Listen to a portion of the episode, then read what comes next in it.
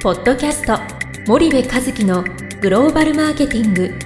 すべてはアジアで売るためには過去1000社以上の海外展開の支援を行ってきた森部和樹がグローバルマーケティングを分かりやすく解説します。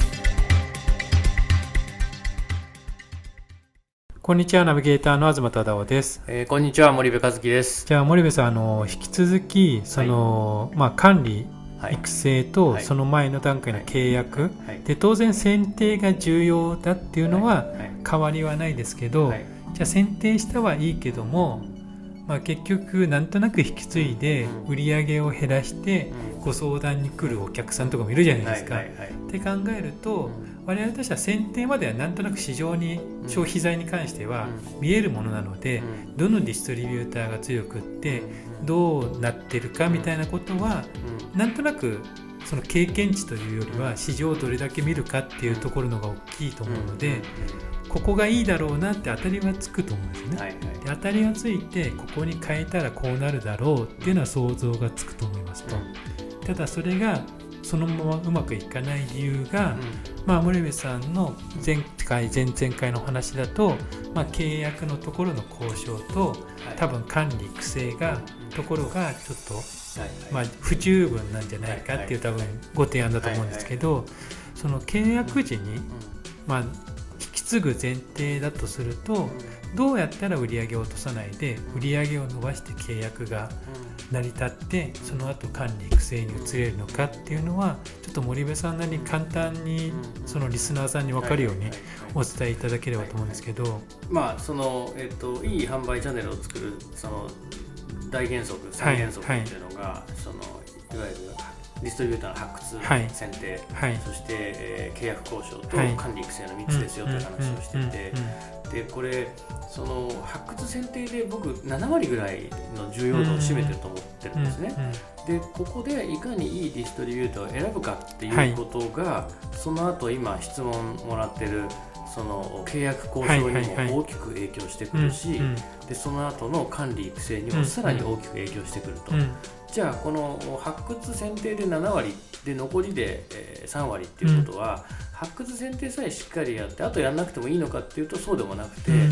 この残りの3割の契約交渉と管理育成をやらないとはい。もともとのこの7割も崩れ去っちゃうんですよね。なるほどなるほど。だからそのセットである、うん、ってことですね。重要度は73なんだけども、はい。3がなくなると7も消えちゃうんでうん。基本的には3つがセットで非常に重要ですと。うん。ただうん。最初のこのお選定のところえ発掘選定を失敗するともう先はないので、はい。えそこが一番重要だってことで7って僕は言ってるだけで、うん。うん。残りの3やんなかったら7も0なんではい。全部が重要ですよと、うん。うん。でその中でねその契約交渉って結局その選定って向こうのケーパビリティだけを見ればね、うん。ここがいいあそこがいいってもう想定つくじゃないですか。ね。だって今これやってんだもんあれやってんだもんと、ただ向こうにも向こうの事情があるし向こうの事業計画戦略があるわけですよね、でそうするとライトタイミングで自分たちのライト製品が彼らの戦略にはまってるかっていうのはやっぱりねすごい重要なんですよね、はいはい。彼らがちょうど今このカテゴリーに力を入れようと考えていたとかね、もしくは逆にこちらからこのカテゴリーに力を入れるとあなたたちの売り上げのポートフォリオってこんなに素晴らしくなるから一緒にやらないかっていういわゆる提案をしていく、はいはい。でディストリビューターなんてそんなにこうなんだろうなあのものすごくこう、えーいろんなことをね戦略的に考えてる人かっていうと、まあ、考えてないとは失礼ですけどね。そのそこまでじゃないわけですよ、まあでも経に。験値がものを言そうっていうところが多いですね。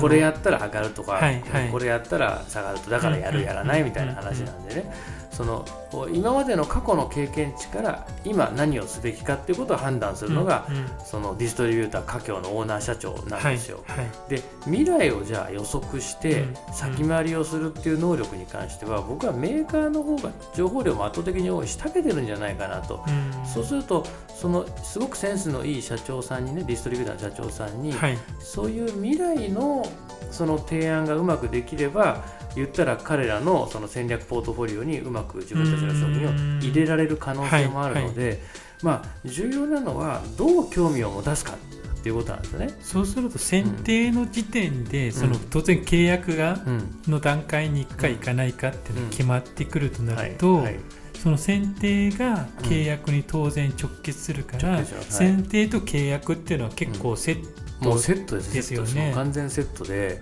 で契約しなかったら選定が終わらないわけですよね。そうですね。はいはい。でその選定をしてる段階でジャブを打ち続けるわけじゃないですか。うん。でその中で彼らの興味度合いがねどこまで本気なのかっていうのが見えてくるんで、はい。それで絞り込まれていくわけはいですよ。はいで最終的にその契約っていうのは、うん。まあ、どこまでの条項を契約書に書くかっていう話はないんでね、はい。でできる限り書けたら、うん。まあ、あの彼らの本気がね、うん。そこで測れるわけなので、うん。えー書いていくということだと思うんですよね。なるほ。どね。でうんあそうするとやっぱ、まあ、売上って最終的にはうん。数字じゃないですか。でまあいい経営者であっても、うん。その数字が上がるか上がらないかっていうのは、はい。当然まあちょっと別の話じゃないですか、はい。はい。人としていいかどうか、はい。経営者として優れてるかどうかっていうのと、はいじゃあその人に任せたら、あのーまあ、数字が今を維持して、うんさらにはい。あの上がるかどうかっていうのは、うん。なんか別物だと思うんですね。そうすると経営者がいくら興味持っても現場が興味持たなかったら、うん。会社としてはそれが回っていかない可能性もあるし、はい。い、ろんなリスクがあると思うんですけど、やっぱその数契約時にうん数字でうん。その売り上げをうんコミットさせるみたいなことを日本企業がやるべきなんですかね？どどうなんですかね？絶対やった方がいいですよね。そこまでやっていやるうん企業さんってうん。森上さんってどうどうですかね？今の、まあ、当然我々が会ってないうん。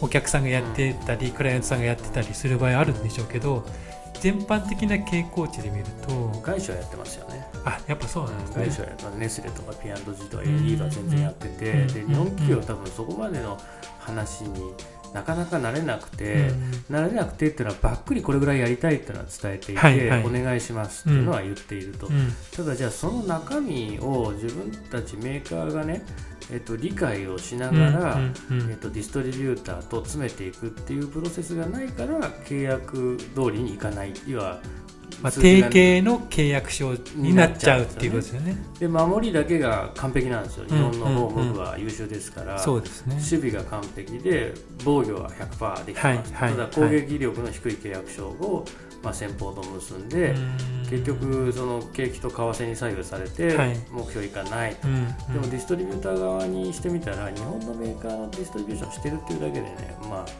まあ一つの価値ですよね。はい。売れようが売れまいが基本マイナスにへこむことは絶対ないので、うんうん。まあ、プラスになるのでそこをやっぱり詰めていくっていうことをしなきゃいけない、うん。ディストリビューターからすると、うん。例えば10億あって、はいさっき、まあ、お土産みたいなものだって言ってるんですけど、うんその10億が減ろうが減らまいが、その日本企業の商品を扱えて5億上乗せになっただけでも彼たちとしては上乗せなんですよね。そうするとその論理をやっぱ日本のメーカーの担当者もしくはその事業責任者が分かってないとそのスライドをする簡単にするもんだと思っちゃいけないってことですかね。だってね5億でもプラスじゃないですか彼らにとっては。0から5だからねでもその彼らとしてはねじゃあ5億をまあじゃあセルスルーしましたはい。でももう 5, 5億は中間在庫としてうんうんうん残ってて合わせて10億、うんメーカーからしてみたらそれでもまあいいわけじゃないですすね。10億なんでね、はい。で前の会社がどれだけがその小売りにセールスルーされててうんどれだけが中間在庫として残ってたのかっていうその比率と同じだけの、まあ、適正在庫をちゃんと持たせた上での10億とかね、はい。はいそういう。ことをしっかりこうコミットさせて在庫を取らせないといけうないしんで在庫が増えすぎてもそれいびつなわけじゃないですかセールスルーして。ないんでねそうですね。でその辺も含めて新しいディストリビューターと話さないといけないし、うんそもそも消費財なんてそのストアカバレッジかけるインストアマーケットシェアイコール売上なわけじゃないですか。でそうするとそこにしっかり介在をして本当に自分たちはこの市場にどれだけのそのストアカバレッジが取れて、自分たちの商品だとどれぐらいのそのインストアマーケットシェア上げられるのかっていうことをうんメーカー側が分かってディストリビューターと話さないと、ひ。たすら日本で実績あるんですこれいいんです売ってくださいじゃあねなかなかむず難しい。じゃないですかはい。はい。なのでそこはやっぱ一つあると思うんですよねわかりました。時間だよねじゃあ今日はちょっと長長くなってしまったので、はい。ここまでにしたいと思います、森部さんありがとうございました、はい、ありがとうございました。本日のポッドキャストはいかがでしたか？番組では森部和樹へのご質問をお待ちしております。皆様からのご質問は番組を通じ匿名でお答えさせていただきます。podcast アットマーク dergrp.com ポッドキャストアットマークスパイダー grp.com までたくさんのご質問をお待ちしております。それではまた次回お目にかかりましょう。ポッドキャスト森部和樹のグローバルマーケティング。この番組はスパイダーイニシアティブ株式会社の提供によりお送りいたしました。